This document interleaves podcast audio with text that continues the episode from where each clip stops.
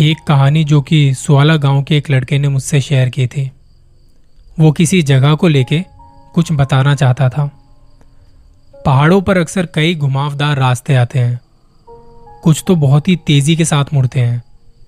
ऐसे में उन रास्तों पर हादसे होने के चांसेस बहुत ज़्यादा बढ़ जाते हैं। सुआला गांव के बारे में वैसे तो कई कहानियां हैं। उसे भूतों का गांव भी कहा जाता है।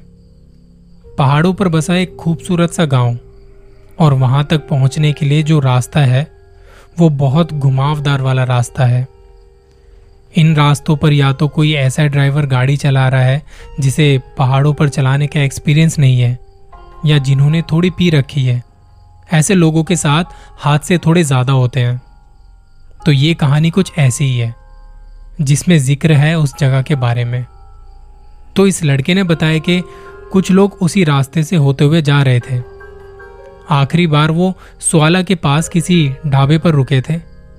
एक छोटा सा ढाबा था जहां ऑर्डर भी वो ढाबे वाले सबके पास जाके ले रहे थे। कुछ ऐसी बातें चल रही थी कि खाने में क्या क्या है, कौन क्या खाना पसंद करेगा, वगैरह वगैरह। इतने में क्या देखते हैं कि एक हरियाणा नंबर की एक जीप तेज़ी से आ रही है। उसमें तेज़ आवाज़ में गाने बजाए हुए थे, और ढाबे से होकर तेज़ी से स्पीड में वो आगे बढ़ जाती है। उस जीप में सारे लड़के ही लड़के थे। दो तीन लड़के तो खिड़की से बाहर निकल के चिल्ला भी रहे थे, और उनके हाथों में बोतलें वगैरह भी थी। मतलब देख के ही लग रहा था कि गाड़ी के अंदर पीने वीने का भी प्रोग्राम चल रहा है। हम सब यहाँ ढाबे पर बैठ के खा पी रहे थे और सब देख रहे थे। मौसम अच्छा खासा था, बहुत शांति थी। पहाड़ों का एम्बियंट साउंड हम फील कर रहे थे। इसी बीच ढाबे वाले ने एक बात बोली जो थोड़ी अजीब थी, पर समझ में काफ़ी देर बाद आई। वो बोलता है, गए ये लोग। हम खाते खाते रुक से जाते हैं कि क्या मतलब गए ये लोग। तो ढाबे वाले ने बताया कि आगे एक रास्ता है, वो आगे उस मोड़ पर पकड़ लेगी इन्हें। पहले तो लगा कि पुलिस की बात हो रही है कि वो पकड़ लेगी इन्हें। तो हमने खाते खाते कहा कि आगे पुलिस खड़ी है। तो ढाबे वाला कहता कि नहीं, पुलिस नहीं पकड़ेगी, वो पकड़ लेगी। अब ये वो कौन है, इसका जब ढाबे वाले ने खुलासा किया तो जितने लोग वहाँ बैठ के खा रहे थे उनके रोंगटे खड़े हो गए। ये बात उसी रास्ते की है। वो ना एक काफ़ी घुमावदार वाला रास्ता है, उल्टे हाथ की तरफ, जिसके सामने और सीधे हाथ की तरफ बस खाई है। तो जब आप रात को उस रास्ते से होकर जा रहे हो तो वहाँ एक औरत दिखाई देती है जो गाड़ी रोकने के लिए हाथ दिखाती है, और उस औरत की प्रेजेंस वहाँ ऐसी होती है कि आप देख के ही समझ जाते हो कि मुझे इसके लिए गाड़ी नहीं रोकनी चाहिए। तो अब ऐसे में क्या होता है कि गाड़ी की स्पीड और तेज़ कर देते हैं। आपको लगता है कि सामने सीधा रास्ता है, सीधी सड़क है।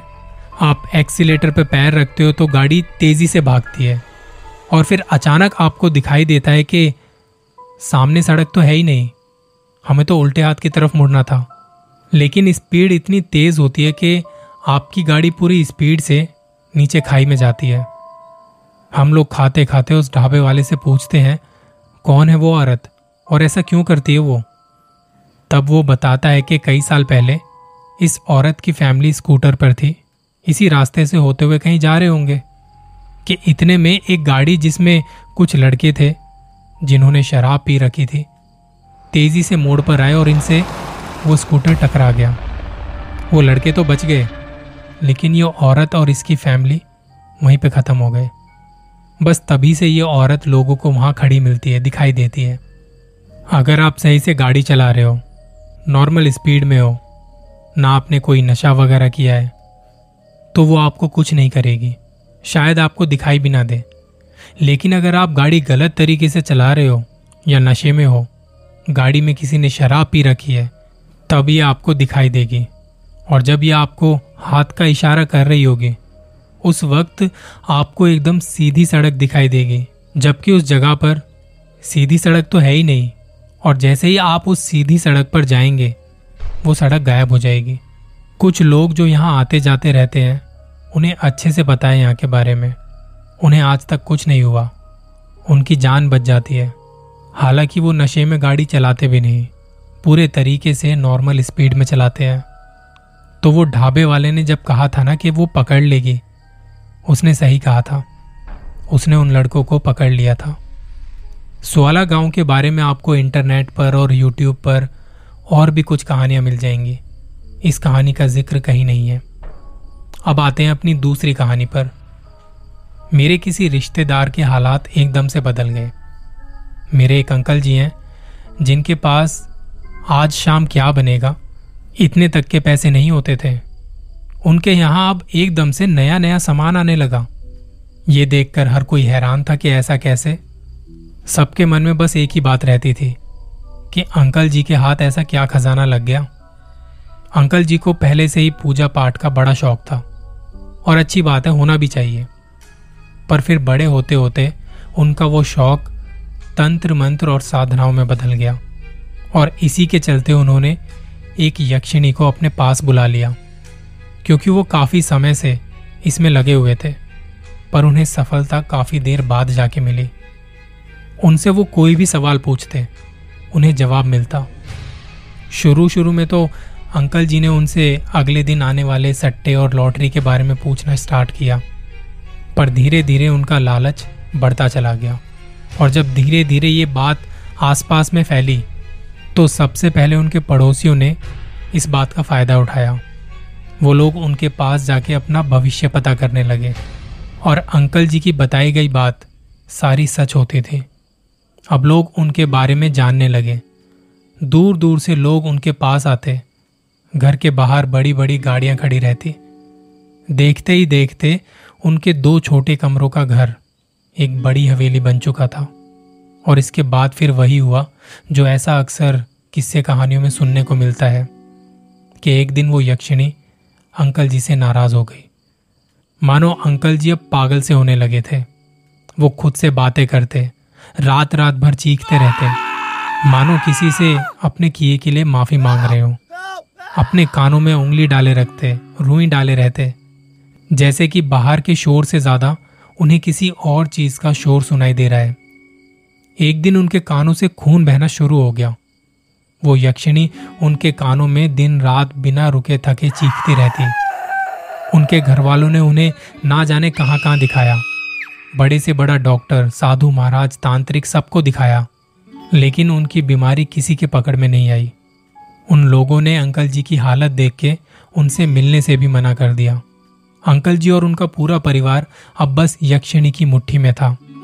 कहा जाता है कि यक्षिणी को खुश करना उसे सिद्ध करने से भी ज़्यादा मुश्किल होता है। वो अपने साधक को किसी भी और औरत के साथ बर्दाश्त नहीं कर सकती, फिर चाहे वो उसकी घर की बहू बेटी ही क्यों ना हो। और अंकल जी की तो दो बेटियां थीं।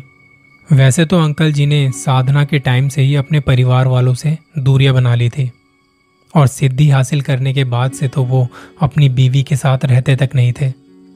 जब घर बड़ा बनवाया तो उन्होंने अपने लिए एक अलग कमरा भी बनवा लिया था जिसमें किसी का भी जाना मना था। उनकी हालत दिन पे दिन खराब होती चली जा रही थी। वो रोज़ अपने कमरे में बैठे शराब पीते, चीखते, चिल्लाते, जैसे कि किसी से लड़ रहे हों, माफ़ी मांगते कि मुझसे गलती हो गई है, मुझे छोड़ दो। और बोलते बोलते उनके कानों से खून निकलना शुरू हो जाता। वो पागल हो चुके थे। जो परिवार गरीबी में भी खुशी से रह रहा था, अब बड़ा घर और तमाम सुख सुविधाएं होने के बाद भी अंदर से ख़त्म हो चुका था। वो यक्षिणी बार बार उन्हें कहती कि मैं तुझे और तेरे परिवार को ख़त्म कर दूंगी। वो बताती कि तेरी बेटियां किस तरह मरेंगी। अंकल जी उस पागलपन में कभी अपने कान बंद कर लेते, कभी अपने बाल नोचते। उनकी बीवी और बेटियों से ये सब देखा नहीं जाता। एक दिन उनकी बीवी ने उनको उन्हीं के कमरे में बंद करके बाहर से ताला लगा दिया। जब उन्हें खाना देना होता तभी दरवाज़ा खुलता था। उन्होंने ऐसा इसलिए किया ताकि उनकी बेटियां अपने बाप की इस हालत को ना देख पाए। पर उनकी बेबसी की आवाज़ें वहाँ गूंजती रहती थीं। और फिर एक रात वहाँ खामोशी छा गई। सुबह उनकी लाश उसी कमरे में मिली। एक लोहे का सरिया उनके कानों से आर पार किया हुआ था। उनको गुजरे आज कई साल हो चुके हैं। आज उसी कमरे के सामने बैठकर मैं ये कहानी लिख रहा हूँ उनके कमरे पर नजर जाती है तो उनकी याद आ जाती है। उनका रोना डरावने सपनों का रूप लेकर आज भी मुझे सुनाई देते हैं। उनके घरवाले अब इस बारे में किससे बात नहीं करते, पर हमें पता है कि अंकल जी ने खुद ऐसा किया था ताकि उनके परिवार पर कोई आंच ना आए। इन सब चीज़ों को, शक्तियों को उनकी दुनिया में रहने दो। उनकी एक अलग दुनिया है, अगर आप उसमें खलल डालोगे तो वो आपको नहीं छोड़ेंगे। जिस तरह आप चाहते हो कि आपको इज्जत सम्मान मिले, उनकी भी रिस्पेक्ट करो। इस कहानी का रियलिटी से कोई संबंध नहीं है। बस मैं कुछ रिसर्च कर रहा था तभी मैंने इसके बारे में पढ़ा, तो मुझे लगा कि अपनी तरह से एक कहानी बना के आपसे शेयर करनी चाहिए।